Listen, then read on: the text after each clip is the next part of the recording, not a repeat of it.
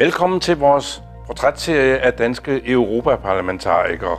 Vi skal i dag tale om klimamål i EU, vi skal tale lidt om landbrug og fiskeri, og om industri og erhvervsliv i det hele taget kan følge med i den grønne omstilling. Og så skal vi tale om EU's grænser og flygtningepolitik og terrorbekæmpelse.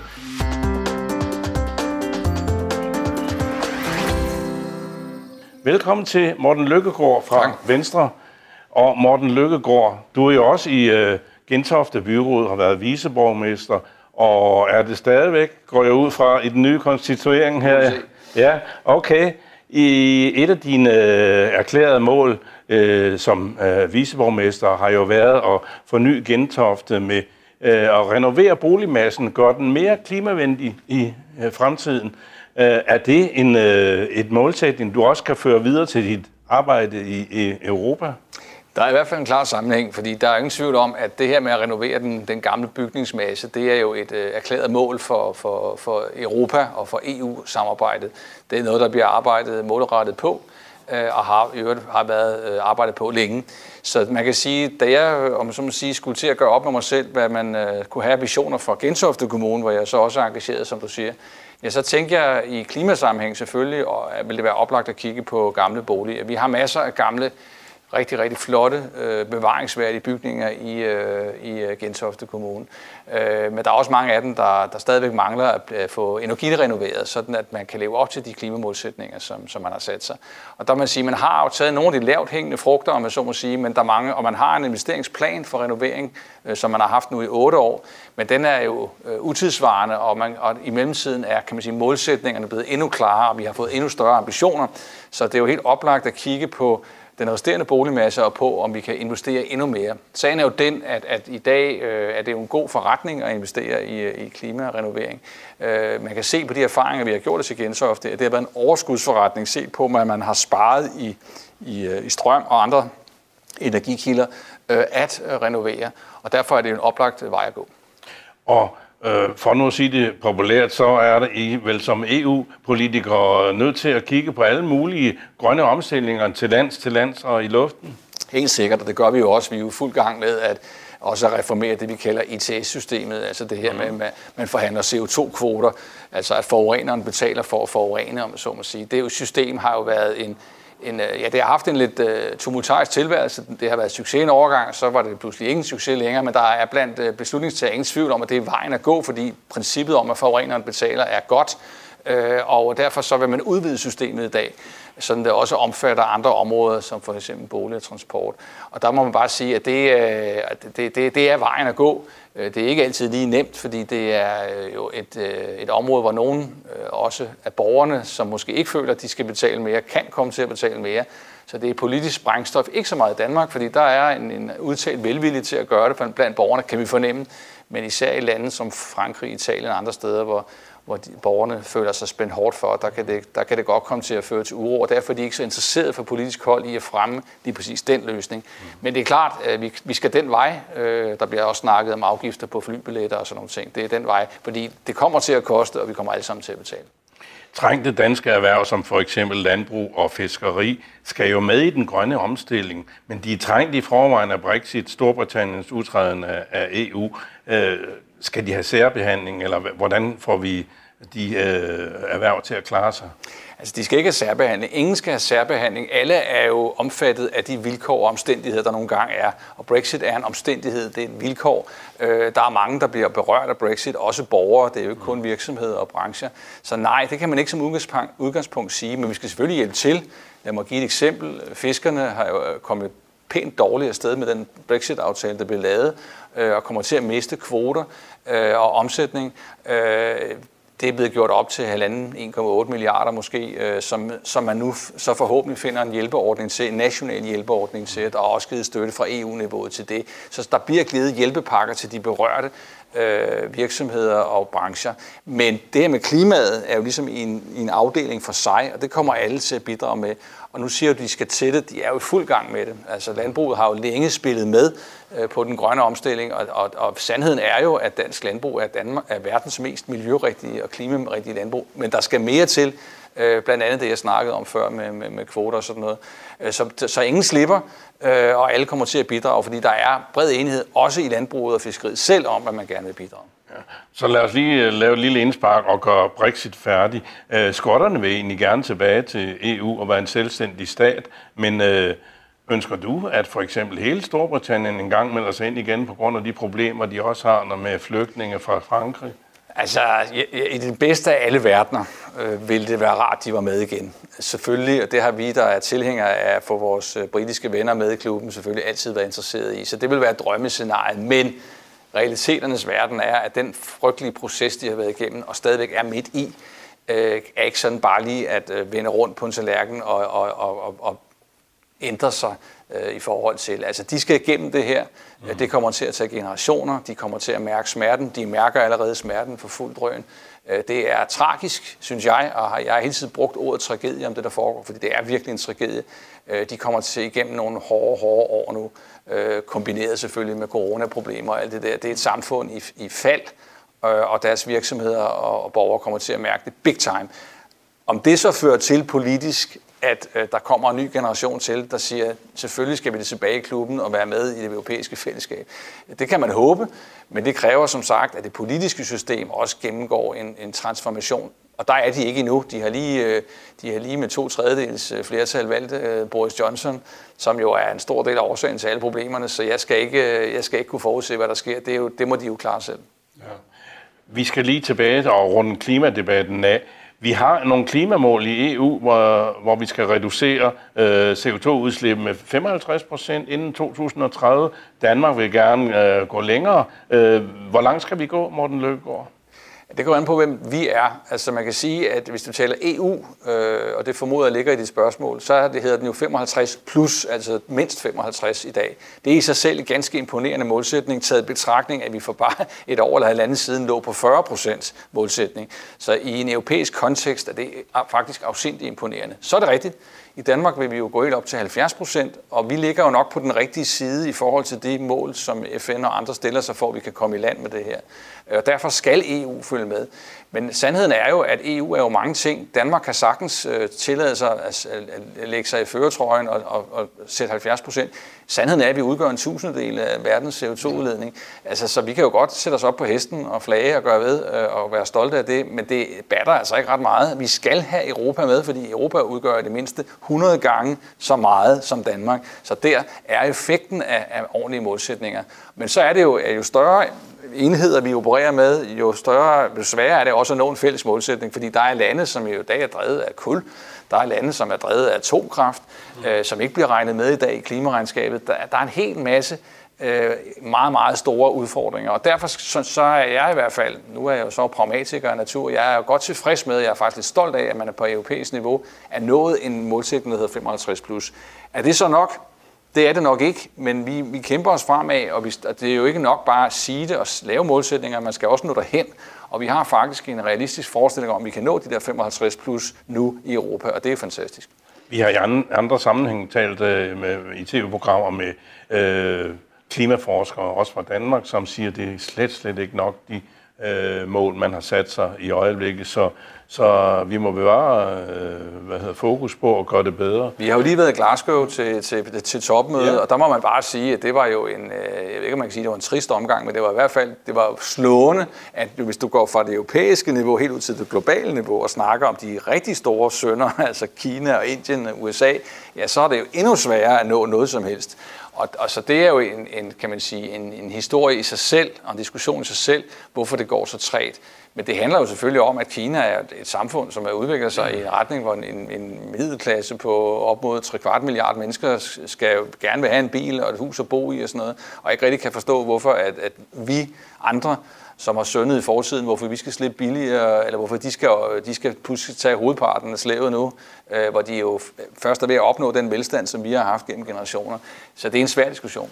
Men EU's overlægger og Danmarks for den sags skyld skal vel ikke ligge højere, end vi stadigvæk kan være konkurrencedygtige over for USA, Kina og Indien? Nej, det er en balancegang, og det man kan sige, der er, er den gode historie, den gode nyhed set med, med klimaøjne, det er jo, at der er meget, meget bred enighed om, at det er den vej, vi skal, selv fra Kina og Indien.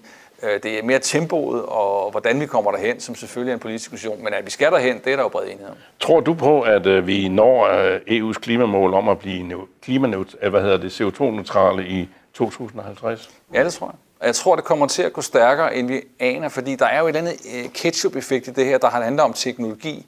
Så jeg tror, at, at diskussionen vil, vil ændre sig over tid. I dag der diskuterer vi meget, hvordan, hvordan i alverden skal vi finde de rigtige, vi skal vælge de rigtige teknologier, vi skal have omstillet vores samfund. Når den omstilling først er godt på vej, så tror jeg faktisk, der kommer en ketchup-effekt. Ja. Du kan kalde mig født optimist, men, men det er, det er, jeg tror, der kommer en ketchup-effekt, så pludselig bliver, bliver det noget nemmere at nå derhen, end det har været. Men der er vi bare, vi er bare ikke mentalt derhen endnu, hvor vi tror på, at det kan lade sig gøre, før vi ligesom ser nogle resultater. Så vi er nået til det der svære punkt, hvor der skal træffes nogle beslutninger. Vi har nogle målsætninger ude i horisonten, de kan synes umulige at nå, men jeg tror faktisk, vi kan nå derhen, øh, fordi at, at den der ketchup-effekt vil indfinde sig på et eller andet tidspunkt. Et andet emne, vi skal øh, omkring, det er migration. Folkevandringer er blevet hyppigere, og I vil gerne i Venstre øh, forstærke grænsekontrollen, kan jeg se i partiprogrammet, og vel også i din personlige opfattelse. Hvordan skal EU's grænser forstærkes? Det er et kæmpe problem. Altså siden 2015 blev det jo illustreret på dramatisk vis, at, at der er hul i Europa, øh, og gik hul på Europa. Det har der sådan set været længe, men nu var der bare flygtningestrøm, der illustrerede øh, meget tydeligt, at det var det, der vi så det pludselig, da de kom vandrende op i E45. Ikke? Og så fik vi sandelig lukket hullet i en fart, og det gjorde vi på en, en ikke så spændende måde ved, at vi tog ned til til Erdogan i Tyrkiet og lavede en aftale med ham, hvor vi lovede ham med penge og sagde, til gengæld skal du lukke grænsen til Syrien. Og så fik vi stoppet den, den umiddelbare tilstrømning, i hvert fald det meste af den. Øh, vi kunne ikke blive, og den dårlige nyhed er, at vi kunne ikke blive enige i det europæiske fællesskab om en løsning. Øh, hvor, den, hvor, hvor vi jo hele tiden sagde fra venstre side, og det har vi heldigvis fået ret i, at det første skridt i retning af at løse det problem, det er at lukke hullet. Du kan ikke diskutere, hvordan du, ja det kan du godt, fordeling og alt det, man gjorde i 3-4 år, uden at komme nogen vegne, fordi den ender bare der, hvor folk de ser for sig, at tilstrømningen fortsætter, og så kan man ikke fordele sig ud af problemet. Øh, så man bliver simpelthen nødt til at få lukket det, det hullet for at kunne diskutere på en fornuftig måde, og få, ligesom få luft til at diskutere det her fornuftigt politisk. Så hvordan lukker man så det hul? Det er jo det, der ligger i de spørgsmål. Det gør man jo først og fremmest ved at, styrke den ydre grænse på alle måder.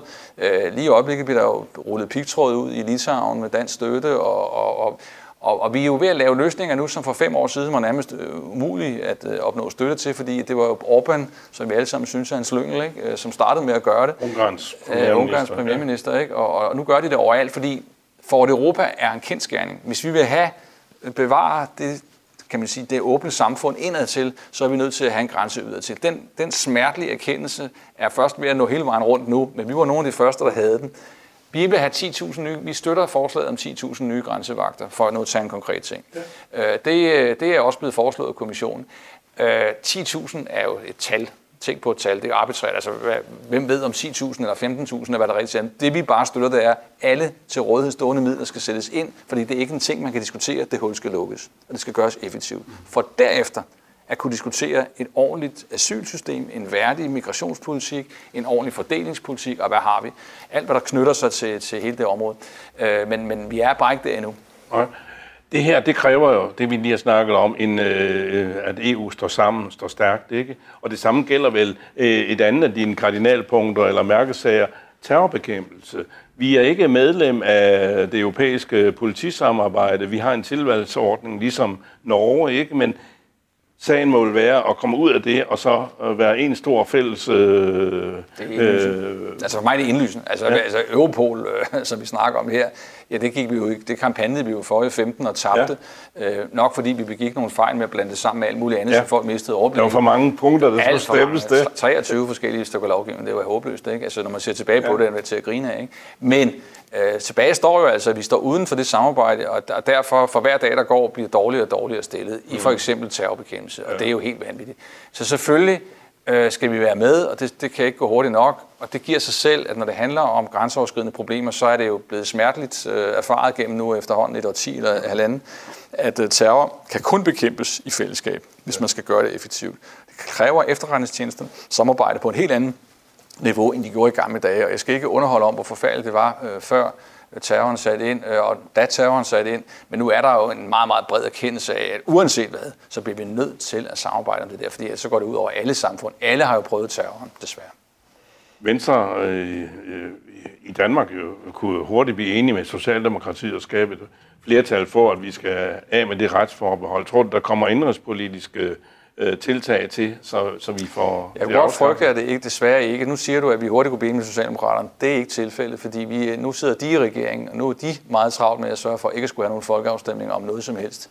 Øh, fordi en folkeafstemning er jo et, kan man sige, med historiske briller et relativt forudsigeligt nederlag. Og det er der ikke nogen regeringsleder, der har lyst til at uh, gå ind i. Så i dag kan vi jo slet ikke få Socialdemokraterne i tale på noget som helst. Siger du, at, at du tror, at Danmark vil stemme nej til, at vi afskaffer retsforbehold? Nej, det siger jeg ikke. Jeg siger, at vi har erfaring med, at man har prøvet det, og det gik galt. Og derfor, når, når man sidder i regeringen, har man meget svært ved at se fidusen i, om man så må sige, bevæge sig ind i endnu en folkeafstemning med den åbenlyse risiko, at man får et nej igen. Og det kan vi jo mærke på Socialdemokraterne nu, for nu sidder de i regering. Vi var nok heller ikke øh, super aktive på det felt, da vi sad i regering. Og det har jo noget at gøre med, hvis man er regeringschef, altså hvorfor, hvorfor så skrive sig ind i et nederlag? Det er der ikke nogen, der har lyst til. Jeg vil godt lige spørge dig, øh, vi, vi portrætterer jo alle dine kolleger. I er 14 i EU-parlamentet, danske politikere, og SF's Margrethe Augen, hun er ikke gode venner med EU's ministerråd, men mener, at de har en meget lukket politik, og ja. man aner ikke, hvad de går og laver, samtidig med, at I har en helt anden dagsordning som i Europaparlamentet. Kan du følge hendes kritik? Ja, det kan jeg godt. Altså, det er jo så måske det eneste sted, jeg for alvor kan... Ej, det passer ikke. Jeg har et udmærket samarbejde med SF.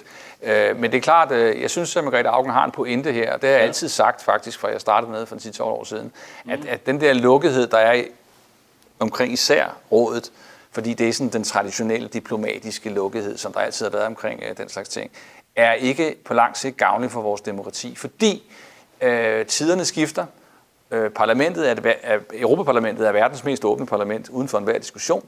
Øh, alt, kan, alt bliver fremlagt, alt kan ses. Øh, det eneste sted, hvor man ikke kan følge vores arbejde, det er, når vi bevæger os over i rådet for at forhandle.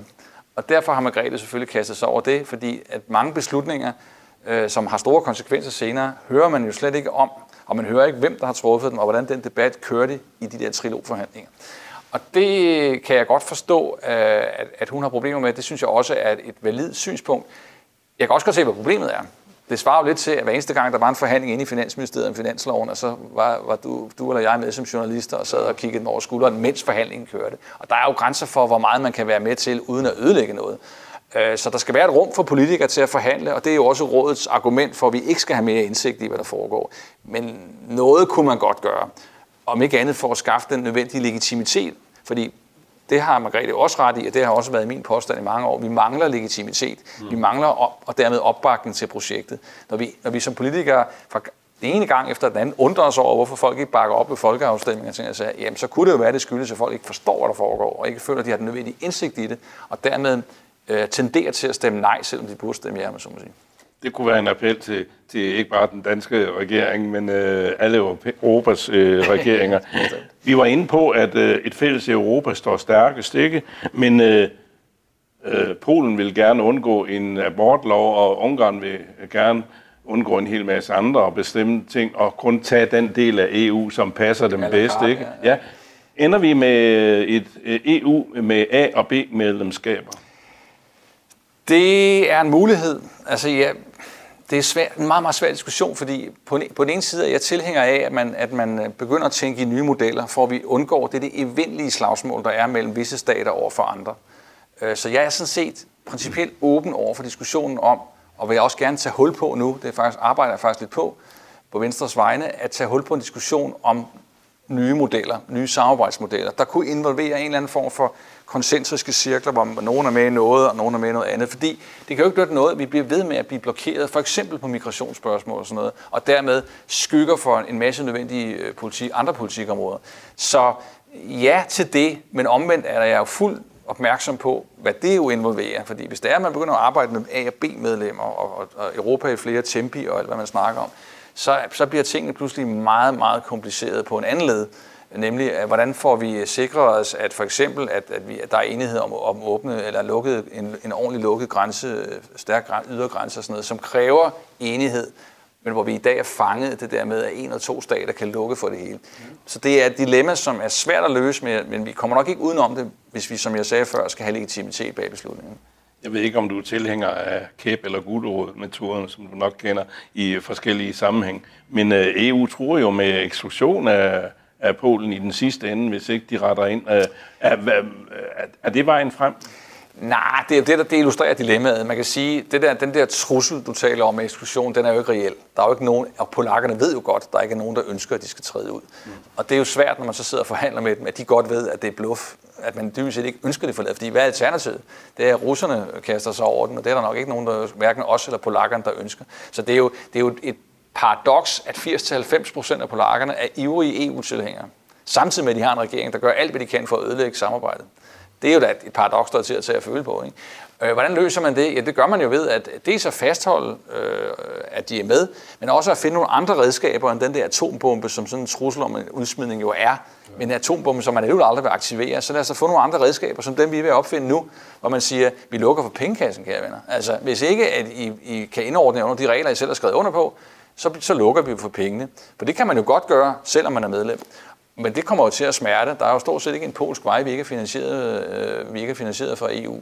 Øh, og det, det er der jo ikke nogen fornuftige polske politikere, der kan stå model til. Så der er mange andre instrumenter at tage fat i, og dem prøver vi at afsøge i øjeblikket, for at finde, om vi kan få noget mere i værktøjskassen, vi kan bruge, som ikke er den der elendige atombombe, som ingen vil aktivere alligevel.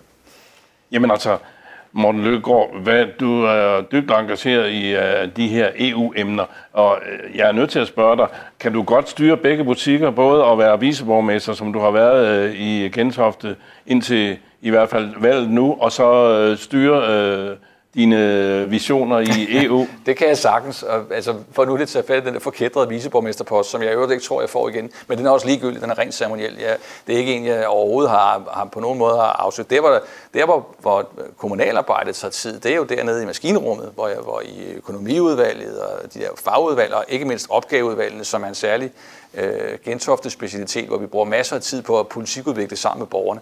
Det tager tid. Og det, øh, det er selvfølgelig en balance, Øh, og det prøver jeg selvfølgelig at afstemme. Men indtil nu er det gået meget godt. Jeg har faktisk en fremmødeprocent ude i Gentofte på over 80, og, og klarer, tror jeg nok, mit, mit EU-arbejde alligevel. Mm. Så jeg kan godt lide kombinationen men selvfølgelig, hvis jeg skal prioritere, så er der ingen tvivl, så er jeg, jeg er europaparlamentariker. Det er mit fuldtidserhverv, ligesom andre øh, kommunalbestyrelsesmedlemmer har fuldtidserhverv. Dem snakker vi jo ikke så meget om. Øh, det er jo bare det mest sjovt, når man er politiker som fuldtidserhverv, at, at problematisere det. Det er fint nok. Men, men øh, det svarer jo lidt til, at andre, jeg sidder med en anden, der er visborgmester, som er fuldtidsmedlem af 3F's ledelse. Mm. Der er ikke nogen, der spørger, om han har tid til at passe sit kommunalarbejde af en eller anden grund. Ikke? Okay. Altså, så det er jo sådan en underlig diskussion, ikke? men nej, jeg, det er jo noget, jeg selv skal finde ud af, og det er jo i sidste ende en en, en, et spørgsmål mellem mig og mine vælgere, og de gav mig altså en ret solid opbakning her til valget. Jeg har i hvert fald hørt dig der siger, citere, at øh, jeres børn er flyttet hjemmefra, så du har god tid, ikke? Men du skal ikke have god tid, tid, men bedre tid. Ja. ja, bedre tid, ja, ja. ja for god tid har man vel ikke, når man, ah, når man bor i tre lande i, i Danmark ja. her, og i øh, Gentofte kommunalbestyrelse, og så samtidig har bopæl i Strasbourg og, ville, og Bruxelles. Jeg vil lyve, hvis jeg sagde, at jeg havde god tid. Det har jeg ikke. Jeg, jeg, har, jeg lever virkelig meget, meget struktureret tilværelse, hvor jeg skal være bestemte steder på bestemte tidspunkter. Det er jo et valg, man træffer, men det har jeg jo gjort i 10 år nu, og, og har det godt med det, ellers kan jeg jo heller ikke fortsætte. Nej. Og netop det, fortsætte, der er et øh, EU-valg igen på, til Europaparlamentet i 2024. Det du har fået 207.000 stemmer, så vidt jeg husker det, i 2019, og det er vel en opbakning, du ikke kan sidde overhøre.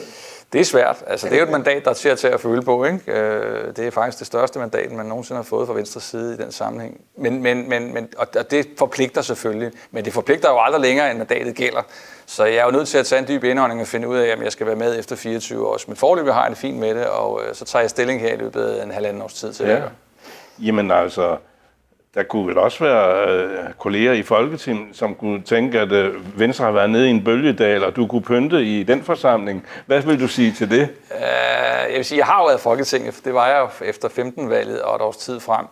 Uh, og det var, det var sjovt. Bevar mig vel. Men, men jeg har altid sagt, at, at jeg holdt mig for politik, så længe det var dansk.